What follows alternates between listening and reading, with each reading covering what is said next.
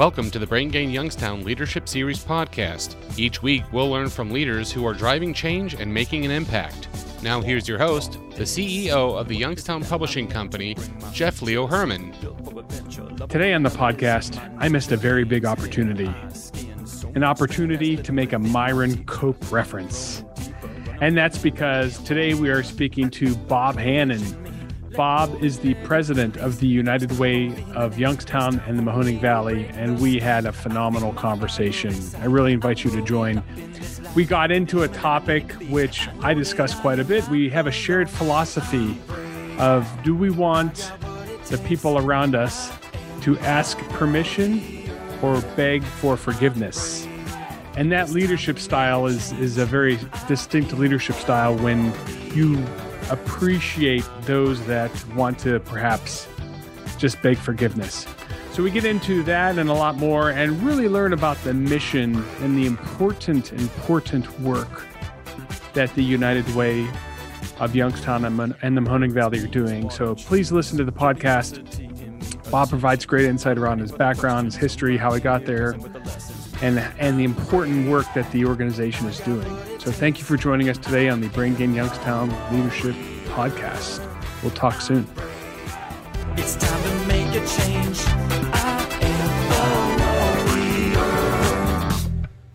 He's a pro, no worries, right? Yeah. Here we are. Here we are with the pro, the original pro himself, Bob Hannon. So, Bob, thanks for joining us here on the Brain Gain Youngstown Leadership Podcast. We're thrilled to have you here. Uh, it's good to be here. I appreciate you asking and, and a good opportunity. Yeah, I mean, we're all dying to know.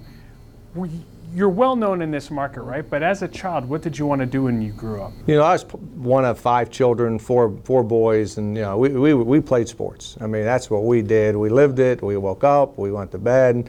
I knew I was going to be a pro athlete, that's for sure. Uh, I, I, wanted to be a broadcaster from as long as I could remember. I think when I was, you know, nine, ten years old, I'd call play-by-play of games, and I would watch the television set and watch the Pirates or the Steelers growing up in, in Newcastle. So I always wanted to get into broadcasting from as long as I could remember. So, you know, sort of focused that in high school, a lot of public speaking courses, a lot of writing, and then when I went to college, I studied communications, and I thought that's all I would do. I would end my career in broadcasting, and uh, you know, here in this market, I had I thought a great 20-year run.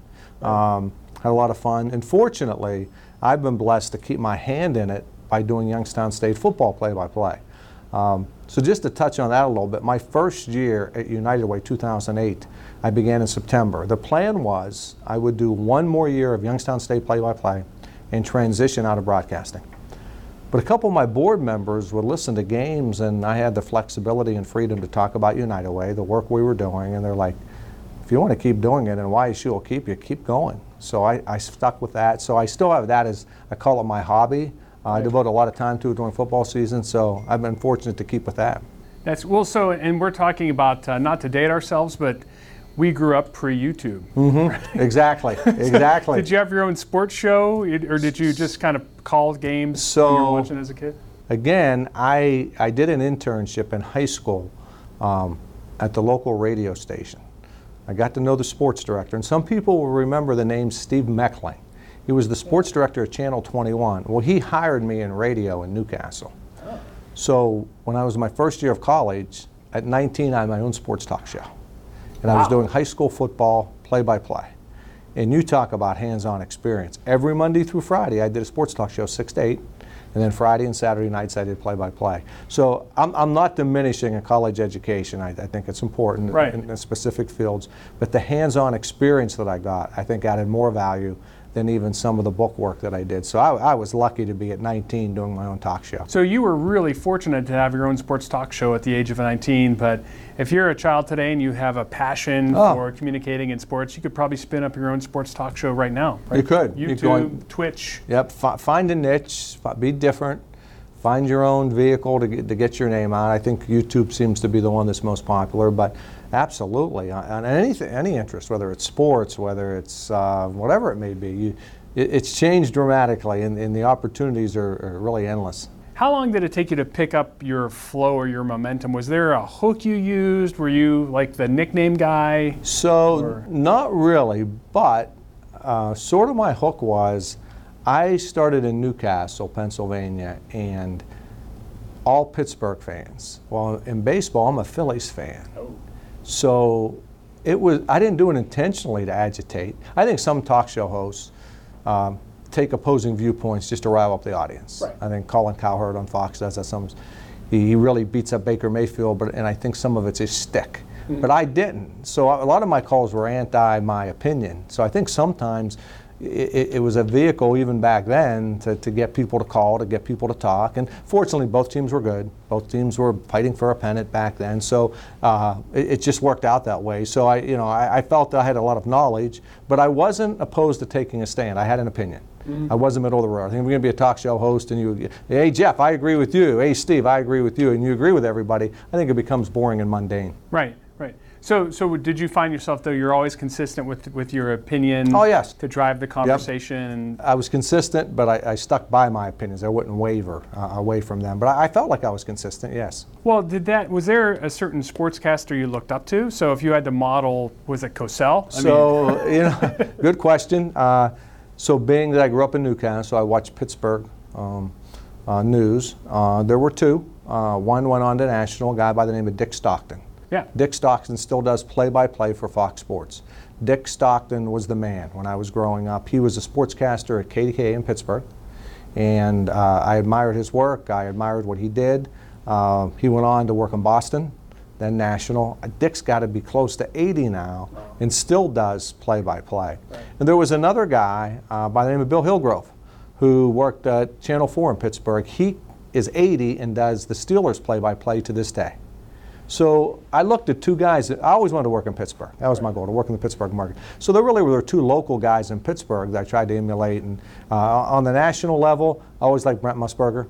I mean, he was the original host Right. of you know the NFL today.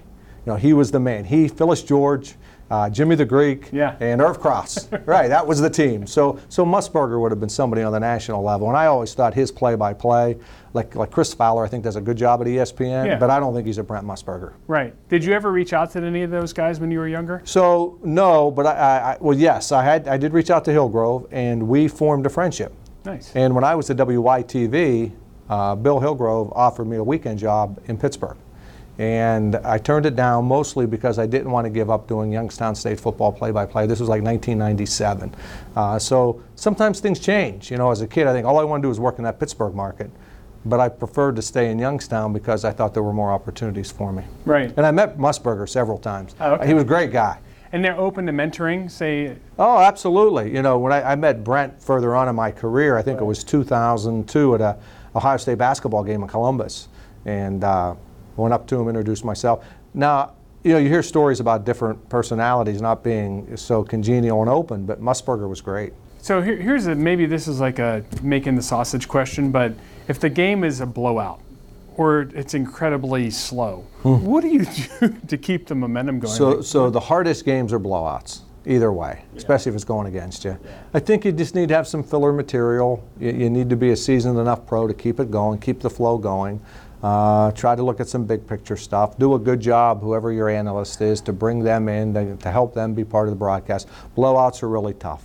You know, they're, they're, they're, you lose your audience, and if it's against you, and I think you also, when you know, when we're doing Youngstown State football, I think the audience should know we want Youngstown State to win, but we're not so much homers that at times we might have to have constructive criticism. That's hard.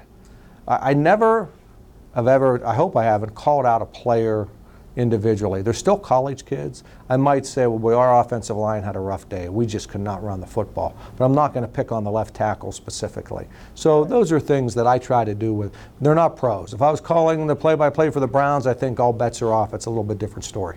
right, right. They're highly paid. Right. They can take it. They have to Yeah, be at and, the and top should be able game. to take it. Right, Right. right. Have has you? So what's interesting? Has your career in sports broadcasting and your passion, and especially you know seeing competitive situations, trying to rally people when Mm-hmm. Yep. they're down, has that? How's that helped you with your career at the United Way now? So I think um, couple things. I think it's a good question. So when I went into United Way, it was during the financial collapse of 08. Um, things were tough. Our goal was two and a half million. I didn't think we could get there. So I felt I need to keep the morale up. I need to let these people at least believe I know what I'm doing because we're not going to make our goal. Right. And if things go south, are they going to think, man, they hired a sportscaster, he's in over his head? So I, I think we kept a positive attitude, but competitive's a part of it, is, is a piece of it. You know, we have goals and expectations. There are some United Ways now that don't post a public campaign goal. We will always do that. Right. Okay. Right. I want. Did we win? Did we lose? And to me, part it's not 100 percent. Did you win or lose based on money? Because you have to do good work. Right. But I think we'll always have a fundraising goal. This year, our goal was to raise two and a half million dollars. I think we'll exceed that. When we put the goal in place, we didn't know what to expect with COVID. So yes, it's helped in competitive. It's, I think it's helped in building teams. You know, having been involved in sports, I think it helps build team and teamwork mm-hmm. and collaboratively, collaboratively keep people together and hopefully keep them positive. You know, Jeff, in fundraising, you're going to have some bad days. You're going Right. to get no. It's important to keep this, the fundraising staff's morale up and to keep them going. Right. Well, you know, speaking of that, how did you actually transition from your career in sports journalism to the United Way? What was that story? So that's I'll try to shorten it for you Okay. because maybe over a Hey, drink. it's a podcast. o- Over a have- drink, I'll tell you the whole story. Okay. yeah, I can get you a beer out of my. So we merge, 33 merges with 27 and Fox. 33 essentially closes down. We move in up the street. Um, I'll be completely candid. I like being the boss. I like making decisions. I lost some of that flexibility. Uh, I had a job, but no longer was the sports director. I, I don't want to say I didn't like the direction they were going, but I thought it could be a little bit different. Right. You know, and so it, it was bothering me. Um, it wasn't the same. So what was I going to do? At that time, I was 47. Do I leave the market? Do I take another job? I had a wife, three kids. You know, it's challenging. Um, so my boss, Dave Coy, comes to me and says, "You and Stan Boney are going to host a rally on 33 for the United Way, and you're going to help them make goal." So it was for four counties, the four county market. Don Cagigas, the CEO of Youngstown Mahoning Valley, shares with me he's going to retire. I'm riding home that night and I'm like, I wonder what it takes to run a United Way. I know they do good work. I don't know the inner working. So I called Don, invited him to lunch. He says, We'll go to lunch. He thought it was to talk about the rally. Right. So I said, Don, what, what are the skill sets? He goes, You know, I was a banker. My predecessor was a social worker. It really, you have to, can you raise money? Right. And he goes, I think a marketing PR background. I wouldn't think your experience would exclude you from being, you know, there is somebody internally that's probably the favorite. Here's what helped me. That was in January. They didn't interview until August. So I had a large window to do research. So I connected with some United Ways, built a good relationship with the United Way CEO in Scranton, Pennsylvania, Gary Drapek. He came from a background of marketing. He goes, absolutely, your skill set could potentially uh, do this. So I applied for the job.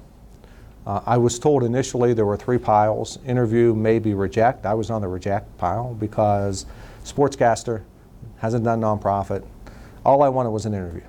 So fortunately, I had some people in town that felt maybe I could do this, made a few phone calls, said, hey, just give them an obligatory interview, see what happens.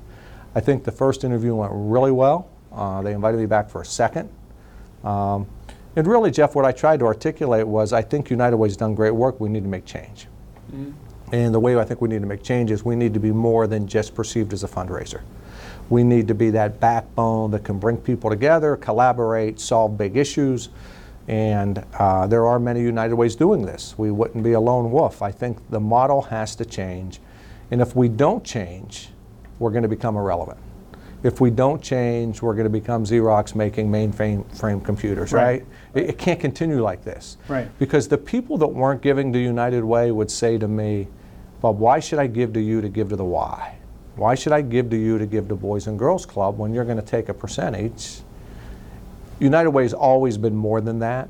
Mm-hmm. We're- We've done a lot more work than just fund agencies, but some people thought that's all we did. So fortunately, the board felt the vision that I put in place uh, needed to happen, could work. Let's give them a chance. They hired me in September of '08. It took a few years to shift the model because mostly because of the financial collapse. I felt no money, no mission, right? So we needed to we needed to strengthen campaign. So fortunately, from '08 through last year, every campaign has increased. Now this one won't repeat last year. Last year was our centennial, this current. So fortunately, by 2012, we started raising enough money, I thought, to shift the model. The board was supportive. We shifted the model, what we call community impact. We still fund agencies, but we've also taken on some of our own initiatives. So that's a long answer to how I got to United Way and, and where it is now. But, but the power of communications, right? The ability to, like you said, set the mission. Right. And then execute on the mission and doing it with consistent communications. Did that play a big role? It did, and, and, I, and I also thought that we, we are going to market, we are going to tell our story, we are going to let everybody know what we're doing. We will not be irrelevant. We are, you know, good or bad. Mm-hmm. You know, we're going to tell our story. Now, when things don't go so great, maybe we don't send out press releases, right? right. But we're, we're going to be out there, and we're going to have a report card on our work that says whether we're succeeding or not. So, we, we definitely wanted to ramp up our marketing and our PR. I uh, wanted to do a lot more face to face. The perception was campaign ran from July to December. We're going to campaign year round. Right. I'm going to come ask you for a gift. I'm going to update you on our gift. I'm going to come visit, see how you're doing. So when I come once a year for the ask, it's going to be part of a three or four time visit that it's just normal that Bob comes to see me or a campaign team comes to see me. So we really put a lot of emphasis the first five years on campaign. Now we put a tremendous amount of emphasis on, yes, we need to raise the money, but let's make sure the donors understand that we're doing good work with the dollars that are being raised. Mm-hmm. You have a lot of different stakeholders to juggle, correct? We do. We have I mean, corporate giving, we have individual giving, we have workplace giving, we have foundations and, and grants. So there's a lot of, you know, we've, we've diversified. Till four years ago, we really didn't seek major grants. Now we receive around a million dollars a year in grant funding. So when we say we raise 3.2 million, we raise an additional million on grants. So we're really bringing over $4 million back to the community. Then the number we release publicly is the money we raise right here. So we also bring in grant money. So we've, we've had to diversify. When I began, about 60% of the dollars we raised were people giving out of their paycheck. Now it's about 42%. Really? Less people working in the valley, more competition, but the bigger challenge is people work differently. People work from home. How do we get them a pledge form? People don't go to the office. They work remotely. How do we get them a pledge form? So we had to find different ways to raise money to make sure we were raising enough dollars to make real difference in the community. Right. Even with COVID, there are probably people working at home living here in this market but for a company based in Chicago. Yes. Right? Yes. And so perhaps they could be funding Chicago United yeah. Way. And you know, and the neat thing about United Way is I still get significant dollars from United Ways in Florida people that lived here and retired. Oh, so okay. if you live here and, and, you give to our United Way but designate to Peoria, Illinois, that money goes to Peoria, Illinois. So you know if you if you live here and you want your money to go to the United Way in Trumbull County or Columbiana or Lawrence or Mercer, so there is that vehicle that we get the money. If you want to, if you per, prefer to give where you live, we'll get that money to that United Way. Okay, okay. So then, you know, given these these wide variety of stakeholders, what leadership style do you embrace to get your job done? Yeah, so I, I, I say I want to hire really good people and get out of their way. Mm-hmm. Um, the strength of United Way is the staff. So hopefully, whenever I'm done at United Way, and I want to be there a long time, the, the, if they say anything about United Way, they're going to go, Hannon really hired good people. He found good people. So I tell people when I interview them, if you need a list of things to do every day, this is not for you. Right. okay, right. you need to be proactive, you need to figure it out. Like our campaign team, I don't have them come in every day and say, I made six stops today. At the end of the month, I'm going to know if you saw the donors. Right. It's, it's a sales job. Right. I mean, we're selling a mission. Right. So I know. So it's, it's try to hire really good people that work in a team environment, that work well collectively, but not micromanage, but be there when they need me. Mm-hmm. And, and, when you know we all have goals and expectations. If you're not living up to the goals and expectations, we need to have a conversation to find out why. Right. But but really, I think for some people maybe uh, the style that I have of being two hands off might not work for them. They might want more direction. They might want more guidance. And uh, you know, I work mostly on the campaign side, not exclusively. So I'm out of the office a lot, seeing donors, not as much during COVID. So I think the style we have, and, and also provide them as good as environment as they can have. Right. Like, like if you want to come, if you want to go leave early one day to watch your son or daughter play sports, leave. Right. You know, you want to come a little late one day because you have a dentist appointment, do it. You know, we close the office early on Fridays sometimes. We do things as a team together. We've gone and played bocce and have had dinner. So I think we do things collectively, but we have a lot of flexibility. You know, when you work in nonprofit, no one there is going to get rich. So if we can provide flexible hours, a good environment, it helps me keep the current staff that I had. But listen, Jeff, I've made mistakes in hiring. Early on, I was listening to what people told me I needed rather than going with my gut. Right. And one day I ran into Greg Smith from Comco Industries and we're talking about hiring and leadership and he goes, "What do you know about John Maxwell?" Well, I'm very familiar now. I've read Right. all Maxwell's books by the way. Right. He said Maxwell has a leadership style that it's about people and it's about what you need, not what. So he goes, Have you ever been to a Maxwell conference? I said, No. He goes, Would you like to go to a John Maxwell conference in St. Thomas, Virgin Islands? I'm like, I'm in, Yep. I'm in, Sign me up, okay, yeah. sign me up, let's go. so Greg took me to a conference, spent four days, and I came back and I felt it inspired me, it motivated me, it changed how I'm going to hire people and what I need to run this office. Not with, well, you people with them, well, you don't have nonprofit experience, so this is who you should hire. Most of the people I've hired don't have nonprofit experience. They can communicate. Mm-hmm.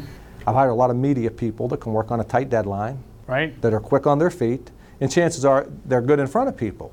So I thought the, the Greg and the Maxwell experience was one that really helped turn our United Way and helped me do a better job of hiring the people. And now the next person that comes in, they might have a completely different style than me. They may have a completely different skill set they're looking for. I mean, you just uh, defined what an entrepreneurial environment is: agility, working on deadlines, ability to communicate. I Exactly. mean, so it's it's a nonprofit, but really it's a highly entrepreneurial organization. So some people told me, I think that's a great point, would say, well, it's nonprofit, you can't have goals, you can't be, no, we're gonna have goals, we're gonna have expectations, we're gonna meet those goals, and we're gonna win. And, and I think sometimes in nonprofits, it's a much slower pace. And you know, you know, you don't pay as much as you would some. Well, if, if money's your driving force, then come here, get experience, and I'll help you get a better job. Right. I've had people on my team that have moved on to better jobs. I've helped them leave our organization because it was better for them. Right. And that, I have no problem with that. But while you're here, we're gonna we're gonna operate like a like a for-profit, a highly energized company, and I Right. think I think our office exemplifies that. So this is really good advice for our audience. By publishing goals and setting clear expectations, you don't have to micromanage. It's crystal clear what needs to be done. Right. And however you choose to get there, whatever your path is to get there, I'm here to support you. Get it done. Yeah. Right? I tell them as long as it's not unethical or Right.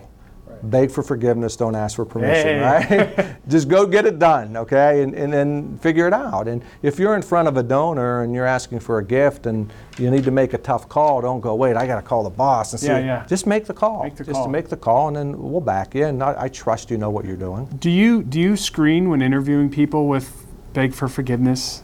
Ask don't ask permission. I, I will throw that out there in front. I'll, I'll let them know you're going to have all the freedom and flexibility you want to succeed, as long as again, ethical. You know, this is an opportunity Yeah. for you to shine. So I, I, I re- the worst thing that could happen, Jeff, is if I hire somebody in six months or a year, they go, "This isn't what I thought it was." Right. Then I didn't do a good job up front prepping you for what this is and what you can expect. So Right. I- hopefully up front, maybe sometimes they get a little scared or a little nervous, but or maybe they'll come back. I've had people come back and go, you know, I don't think so, and I thought they were a good fit, but it, it just didn't work. And it's better for them. It's better for the organization Right. to know up front rather than we invest all this time into somebody and it doesn't work out. Yeah, absolutely. I mean that that's um, what's funny that it's a screening question I use a lot. Would you rather ask permission or beg for forgiveness? Right. And unfortunately, I've even used it on my kids a lot, so they never ask permission. yeah, right. but people get thrown off by Yes. that question. But I, it's really interesting, and I get a lot of middling. Well, if I if it's ethical and I Yeah. Mm-hmm. think you're gonna be okay with it, I'll do it, and then ask later. But I don't know. Sometimes it's just great to see the people Get their reaction up front Right. right, away. Get, get- see how they respond. Yeah. You know the other thing, just quickly on hiring that I found. You know, we have 11 in our office, nine women, two men. For every 10 resumes I get, nine are women. In, in, in the nonprofit world, unless it's the CEO position, we don't attract a lot of men to come in and work. And, and I get it sort of to a certain degree, you know, the, the pay might not be equal to what it is in for-profit, but that's one thing I'd like to see in the Mahoning Valley is that, listen, I'm not complaining about having nine women. They're smart, they're bright, they're articulate, but I don't get men uh, and the only other man in my office is our AFL-CIO liaison, Billy Keel. Uh, we just don't seem to attract, and we do all the, you know, we do LinkedIn, Indeed, we go to all the places to look for talent. We just don't get, and, but that's not unique to us. Right. That's that's similar to other nonprofits and to other United Ways across the country as well. Well, you know, we, we touched on this notion of leadership mistakes, and we all learn from our mistakes, obviously. So I, I'd invite you to share a mistake. But first, I want to take a moment to thank our sponsors uh, before we continue Sure. the conversation. The Brain Gain is a collaborative effort, and we'd like to thank the headlining members of the coalition, including Sweeney Chevrolet Buick GMC, the Moransky Companies, and the Mahoning Valley Manufacturers Coalition. Also included are Farmers Bank Group, Youngstown State University, Eastern Gateway Community College, the DeBartolo Corporation, Cortland Bank, MS Consultants, and 898 Marketing.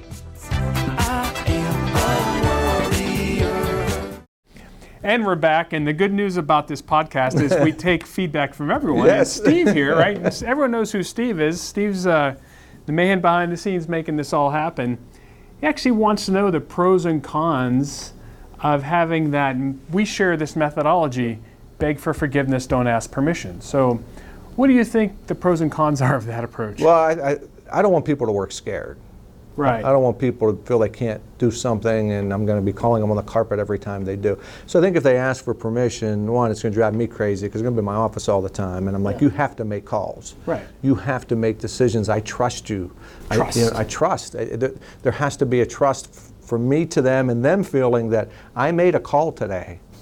He may not agree with it, but he's going to respect that I had to make a decision. So, you know, I, I guess to a certain degree that maybe, you know, some people that would prefer to know everything up front, you may be avoiding mistakes or you're, you're avoiding maybe a pitfall of, ups, in, in my business, upsetting a donor. right. Uh, but, but, I'll, but that's okay. I mean, I think if, you know, to me, it- I I think number one thing is trust, and I don't ever want my staff to work scared that they, they can't go do their job because, you know, every move they make is going to be put under a microscope. Right. Well, and, and the culture you've built is one that you've reinforced this simply by the way you your behavior and the way you support the team is it's an environment of trust and an environment of, of even to agree to disagree. I'm sure. Yes, at and this, right? several times we do. And I, I tell them when we're in a staff meeting, we may all have a different opinion. But in the end, you know, I'll probably have to listen to all the opinions and make a decision, but we're all on the same team when we leave here. Right. You know, I tell, I told, I, one day we, we, we struggled with that a little bit, and I said, listen, if Bill Belichick tells Tom Brady, we're going to run the ball every play Sunday, Brady may go, you're out of your mind. At the end of the day, Belichick's the coach. Right. And then he has to answer to that. My point was, we may not always agree on, on how we're going to proceed strategically, but we have to be unified. I don't want to hear on the street, yep, you know, this success after six program, you know, it's not going to work. How are you going to get these kids to come? Blah blah. I don't want to hear that on the street because once we agree, then we're all on the same team. So I I, I like good debate in a staff meeting. Right. Um, but after when we decide on our game plan moving forward, we need to all agree. Right. Agree and commit and move Yeah. forward. That's good. Well, so speaking of rounding back to this notion of leadership mistakes, I mean, is there any example you have of say something that was very instructive in your life from a leadership mistake standpoint? Yeah, I, I would say um, early on at United Way, I probably didn't do a good enough job when I interviewed potential employees on expectations and goals and style, and uh, maybe I took it for granted that they knew. I, I really think um, the Maxwell philosophy going helped me have a clearer vision on what I needed, how to how to work with people, and, and like Maxwell's a philosophy. Not everybody believes it. I, I think that's the way organizations could, can be run and should be run. So I probably early on when I started, I turned over some staff quickly. Right. But it was probably me hiring poorly because I didn't do a good enough job of, of, of bringing in people that fit the culture. So, you know, I was young at hiring. I, you know, in TV there was me and one other person. So that was on me that I needed to maybe um, get experienced and, and get more comfortable in what I needed. You know, I was determined. I'm going to hiring seasoned fundraising professionals. Right. Well, the last four people I hired had no fundraising experience. What they could do is communicate. Mm-hmm. They were good writers. They could think quickly on their feet. And they mostly had a passion for United Way. And, and, they weren't just coming in for another job and their next job will be climbing the ladder. I think they have to have a passion and believe in the work we're doing. What, what's a favorite thing about United Way that you've uh, you've you know earned, grown to love over over time? Is the is the, is the work, you know, raise it like I tell donors is raising the dollars is, is critical. Right. But when I can share stories we've done with our wraparound and our after school and our pre-K program, and I see a child that maybe was in kindergarten when we started with them in after school, and now they're soaring and succeeding in fourth or fifth grade, uh, the work that we do uh, makes a huge difference. Saturday Day of Caring. We began during COVID. We're taking food to people that shouldn't or couldn't be out in partnership with the Moranskis. I have a woman who calls me who's a senior, wants to write me a check for her food.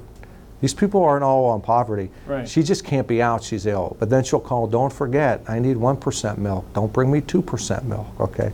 All right, we got you. Uh-huh, so when I see the work that we do sort of transform a child or make a difference on, on a senior, then, you know, there are days when we're frustrated, like, are we really making a difference? Mm-hmm. You know, are we really helping Youngstown students do better? And then you look at the report card and sometimes you get demoralized because we haven't moved the needle yet academically with Youngstown City Schools, I mean collectively as, a, as a community.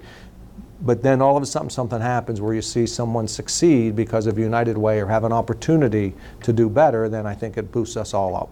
So, are there things you know, given your work every single day in the community?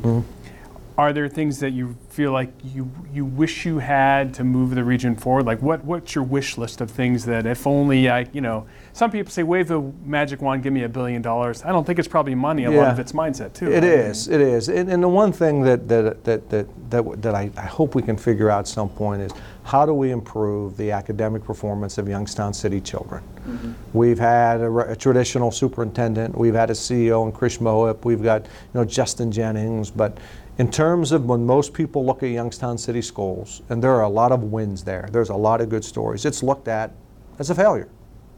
How do we get that district to go from an F to a D to a C? Uh, it's hard. It's I don't obviously have all the answers. We want to be part of the solution. So it, it frustrates us at some point. Like we're doing a lot of good wraparound. We're providing medical. We get kids glasses.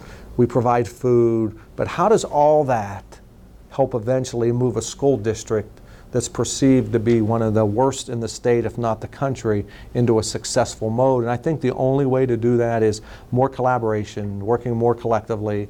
And uh, but it's tough. I mean, it's it. Uh, there's an answer. I just Right. don't think as a as a region we figured it out yet. Do you think the emerging career opportunities we have, and say, you know, we have many big economic development projects happening with Yep. Lordstown Motors and GM LG Chem, Ultium Cell Battery Plant, thousand workers. You have Eastern Gateway Community mm-hmm. College with great certification programs. Is there? Do you see an impact being made with mentorship programs? Jeff, I think we need to do a better job of, of, of also, and this has been talked about, and I think we're, we're ahead of some areas. You don't have to go to college to be successful. Right. You can be a welder, you can be a carpenter. So how do we do? How do we partner better with labor, who mm-hmm. does that work? How do we partner better with technical? I know when I was in school, which was guidance counselors, if you weren't going to college, they didn't have time for you. Yeah. It just Right. wasn't. Right. So I think you know you want to get kids ready. I think how, how do we how do we get them? Some kids here in Youngstown, Youngstown State could be a million miles away. Right. Let's visit. Let's go see some. Let's show them where Take you a might walk live. the Take a campus, walk yeah. around campus. Get more exposed to Youngstown State. So I think there. I think we're on the verge here of, of a breakthrough with uh, on children and, and, and showing them all opportunities, career opportunities. Um, but I'm also a big advocate. It's got to start really early. I know a lot of the kids we work with. We start in kindergarten. It's like running a race. You get that kid that's coming in Youngstown compared to the kid in Poland. If the child in Poland's at the starting line, but the child in Youngstown's a mile behind, always playing catch up. So at United Way, we talk more about how do we do more work with four-year-olds and five-year-olds? Do we go to some of the housing developments? Do we open workshops there? Because I think, at least my perspective, a lot of the children we work with coming into kindergarten are already behind. And the teachers in Youngstown, I think, do amazing work, but you're always trying to catch them up. You know, they're always trying to get caught up. So this is a great place to issue a challenge to the market, right? Issue a challenge to the region. I mean, you, you're, you know, like you said, you're constantly in fundraising mode, working with stakeholders to drive, you know, this, these programs forward. But is there a challenge you'd like to issue? Yeah, I, I think, I still think we're not, and it, it seems to me, and sometimes people say it's controversial, but we don't work well enough collectively and collaboratively. Mm-hmm. We all have our own turf. A lot of little fiefdoms. Okay. Listen, Mahoning County is Mahoning County, Trumbull's Trumbull. Okay, Columbiana's Columbiana. Okay, you know, north of the Jib Jab in Girard, it's different than it is south of the Jib Jab, right? Yeah. And you stay in Mahoning, I'll stay in Trumbull. You, how do we overcome turf wars? Some of it's who gets the credit, whose name's going to be in the paper, who takes the lead. I get it. Working together, real collab, is hard. It's hard. But I think the only way is to get real collaboration, get real, you know, um, you know, look at other success stories, share those success stories, bring people together. I, I would say that we still are nowhere near where we need to be in terms of all of us working together to drive. Let's say we took on that challenge of Youngstown City Schools. How do all of us, as a, if we're really going to be invested, put our egos aside? It doesn't matter where you're from or where you grew up or what part of the valley you're from. It helps Warren if Youngstown schools are better. Absolutely. It helps Columbiana if Youngs, it, it, helps the region. You know, Youngstown is still the city when people are looking to move here or bring jobs in or you know that's still you know they don't think so much Poland or Canfield or Boardman. Right. They think Youngstown. If you see someone in the airport in Fort Lauderdale, where are you from? Youngstown. Right. Uh, you don't say I'm from Canfield or No, you don't. Right. You're, you're from Youngstown. Right. So, and, and I also think we're, we we beat ourselves. I think it's this isn't anything that leaders haven't said. Is that this this is a pretty good place to live? Sometimes we beat ourselves up internally more than maybe we should. Right. There's a lot of value I think to living here. Cost of living. Uh, I don't have to sit in, in, on a highway an hour and a half every day going to work, right? Right. You know, th there there- I think it's a good place. Mill Creek Park. We're an hour from Pittsburgh and Cleveland, so I think we need to continue to tell our story about this is a pretty good place. Right. Changing the narrative. That's it, changing the narrative. How, how do how do we you know how do we change that story? But you know, I know at United Way when you when you ask about, I mean, we talk probably daily, if not weekly. How are we are we doing enough to help Youngstown City schools be successful? What more can United Way do to be part of the solution? Well, that's kind of why we're here, right? Right. So that's It- the purpose of the brain gain is to really keep our kids Kids, here yes. and keep them growing and evolving and supporting the great mentorship programs you have at the United Way and in the wraparound work. Um, just outline maybe a couple of the programs just so our audience. Sure. knows. One of the programs that we do is Promising Men. Right. And what really excites us, it's a group of strong African American men Mm-hmm. that are mentoring fifth and sixth grade boys. And I walked in on a session one day and I was blown away, yeah. You know, th- I mean, it's real. I mean, they aren't sitting there eating pizza. Right. They're talking about challenges they have without a dad in their life, or challenges they have academically, or challenges they have uh, living with grandma. And, and these adult men are helping them find solutions. So it's a very real, honest conversation. We do a young women's mentorship program where we take strong women in the community and they partner with young girls in fifth and sixth grade. They've talked about everything from, uh, you know, uh, boys to overweight to being bullied, and these strong women try to help them. And what, and it's not, it's a weekly, but then they talk to them on the phone. Some of the women will go take them shopping on the weekend, meet the mother or meet the family or do things with them. So we do a lot of mentorship uh, with that. We, we, we try to really, um, in our after school program uh, and homework uh, mentoring, homework mentoring is something that's big. We have about 400 kids where you might go in four times a year to the same school and work with five boys. You'll sit with a boy, he might have four A's, a B, and an F. Why do you have an F? I don't like the teacher. I like to talk. Well, how do I get that F to a C? Then you come back the next report card and the next. It's amazing. I think it works because you care. Just the and they're like, you're really going to come back. Mr. Herman, you're really coming? Yeah, I'm, okay. Then you come back and they go, you didn't let me down. You came back. A lot of the kids have been let down. A lot of the boys have been let down. They don't have strong male role models. So as you keep coming back, they want to succeed for you. And sometimes we provide incentive. Like uh, Ed Muransky came one day and asked a boy, how do I get that D to a C? He goes, can you get me some Wendy gift cards? Because my mom works at night and I like to eat at Wendy's. Well, next thing you know, Ed's bringing 10 Wendy's gift cards. He's bringing them, you know, Wendy's burgers. So I think those are the things. Get successful people in the community to come into the schools, partner, mentor, tell their story, relate to the kids. Those, those are some of the things we do where we've had success. We've seen in report card mentoring children move the needle and improve their report card because someone showed some attention and kept coming back and, Again and again. and patted them on the back and told them, "You're worth something. You're doing a good job." And it might be moving a D to a C. Right. Listen, we've had some kids with five Fs, okay, and next thing you know, they got four Ds and a C. That's a win. Right. How, how do we how do we try to keep making progress? Wow. That's that's powerful. Really just makes you appreciate everything you have and, you know, for everyone here involved listening today, what, what they can do to support this mission. Yeah, well, I appreciate. I, I, I, I we like we said. Sometimes we, we tell our story. I think we do a good job marketing and PR, and mm-hmm. but a lot of people don't know what United Way does. Right. When I began at United Way, and I'd ask a group of people, "How many of you heard of United Way?" Everybody raises their hand. How many of you know what we do? S- Usually, the answer is something good. I said, that's got to change. That's it. You know what Boys and Girls Club does, right? Right. You know what the food bank does. Yeah. Well, now if people want to know what United Way does, we look at families and children that face barriers, and we try to eliminate those barriers. There's barriers for kids in Poland and Canfield, just like Youngstown. We're a Valley United Way. Mm-hmm. We help the entire community. So we, we try to eliminate barriers. We try to give them stepping stones to be successful. If that's, Right. I, I hope people sort of get that image of what United Way does. No, that, that's that's great. It's I mean, and, and kind of bringing this to a close.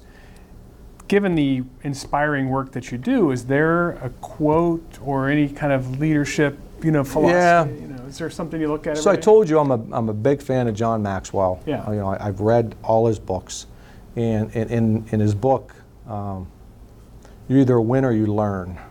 Has a book. It's not. It's, it says lose and it's crossed out learn. There's a quote. I'm not even sure I can attribute it to, but there's a quote in that book. You either win or you learn that says the most common trait of successful people are those that conquered the temptation to quit. And, and the way I look at it, it's easy to quit. It's easy to give up. How do you hang in there? How do you keep grinding away? I tell our staff, we're making difference. Right. Don't get caught up in the big picture. Right. And also don't get caught up in a quick fix. Quick fixes don't work. Right. If you're trying to lose 20 pounds and you think you're going to do it in two months or two weeks or two days, you're probably, how many people go to the gym the first of the year and quit, right? Keep grinding Right. keep every day keep grinding so you know i try to you know really really live by that you know don't quit hang in there you know you, you, you know whatever you do you're going to have success one of the people i look, look up to the most in the community is ed muransky i mean when he took over the lake club it was a mess Mm-hmm. you grind away next thing you know we wake up and we have a joel right Right. southwoods what's ed muransky know about hospital he knows a lot Right. and he, and he put good people around him, right? Next thing you know, he has an Annie Ann's empire. So I, I you know, I, I try to look at Ed as someone who I, you know, uh, uh, you know, could aspire to be as good a leader as him someday. But I really like, I think you got to be persistent and grind away and don't and don't look at quick fixes. Quick fixes don't work Right. uh, in anything. And, and sort of, you know, I, I, can't, I, I know it's in the book. I know what page it's on. It's on page 80, I believe. And, you know, but I don't know really who, who the quote came from. Um, but it's, it's really, I think, you know, it's, it's quitting is easy. Right. Hanging in there is, is hard. And I think, uh, you know, I, I'm probably going too long, but I know when I was in radio, um, trying to get into TV, I could wallpaper a room in my house with all the rejection letters. One day I called Channel 33 in Youngstown, I got an interview, I got hired. And you know, I don't think it's any great quality not to quit, but I was persistent. I knew I could get a break one day, just give me a chance. And I think if you, you believe in yourself and you have some talent or you believe in your work, stick with it. Don't quit. Hang in Right. there. And, and I think you, you know, you have an opportunity to have success. Absolutely. This is, we learned a lot today, Bob. Really appreciate you've been very generous with your time, and, and we encourage everyone here listening today to support the United Way. Yes, correct? yes, we need support you. The It's, it's, it's, it's, it's, a, it's a challenging campaign, but we're going to get to where we need to get to. And I, I sh- the only thing I would say, I assure you that the money's being put to good use, and, and you can be confident that we're doing the right things with it, Jeff. Excellent. Thank you. Thanks Right. for your time today. Yep, Bob. enjoyed it. Okay. Before we go, I'd like to thank members of the Brain Gain Coalition, especially our great sponsors. Without them, none of this would be possible. So a big thank you goes to Sweeney Chevrolet Buick GMC, the Muransky Companies, and the Mahoning Valley Manufacturers Coalition. Thanks so much for their support. And also, please follow, like, and subscribe to this series on your favorite podcast player. And if you have any questions, just go ahead and connect with me on LinkedIn, one of my favorite places. You can find me over there at Jeff Leo Herman and send me a message. I will see you next time. I'm growing up in this life, and to the human that I need to be, I know that I am not alone. I'm brave, I got what it takes. I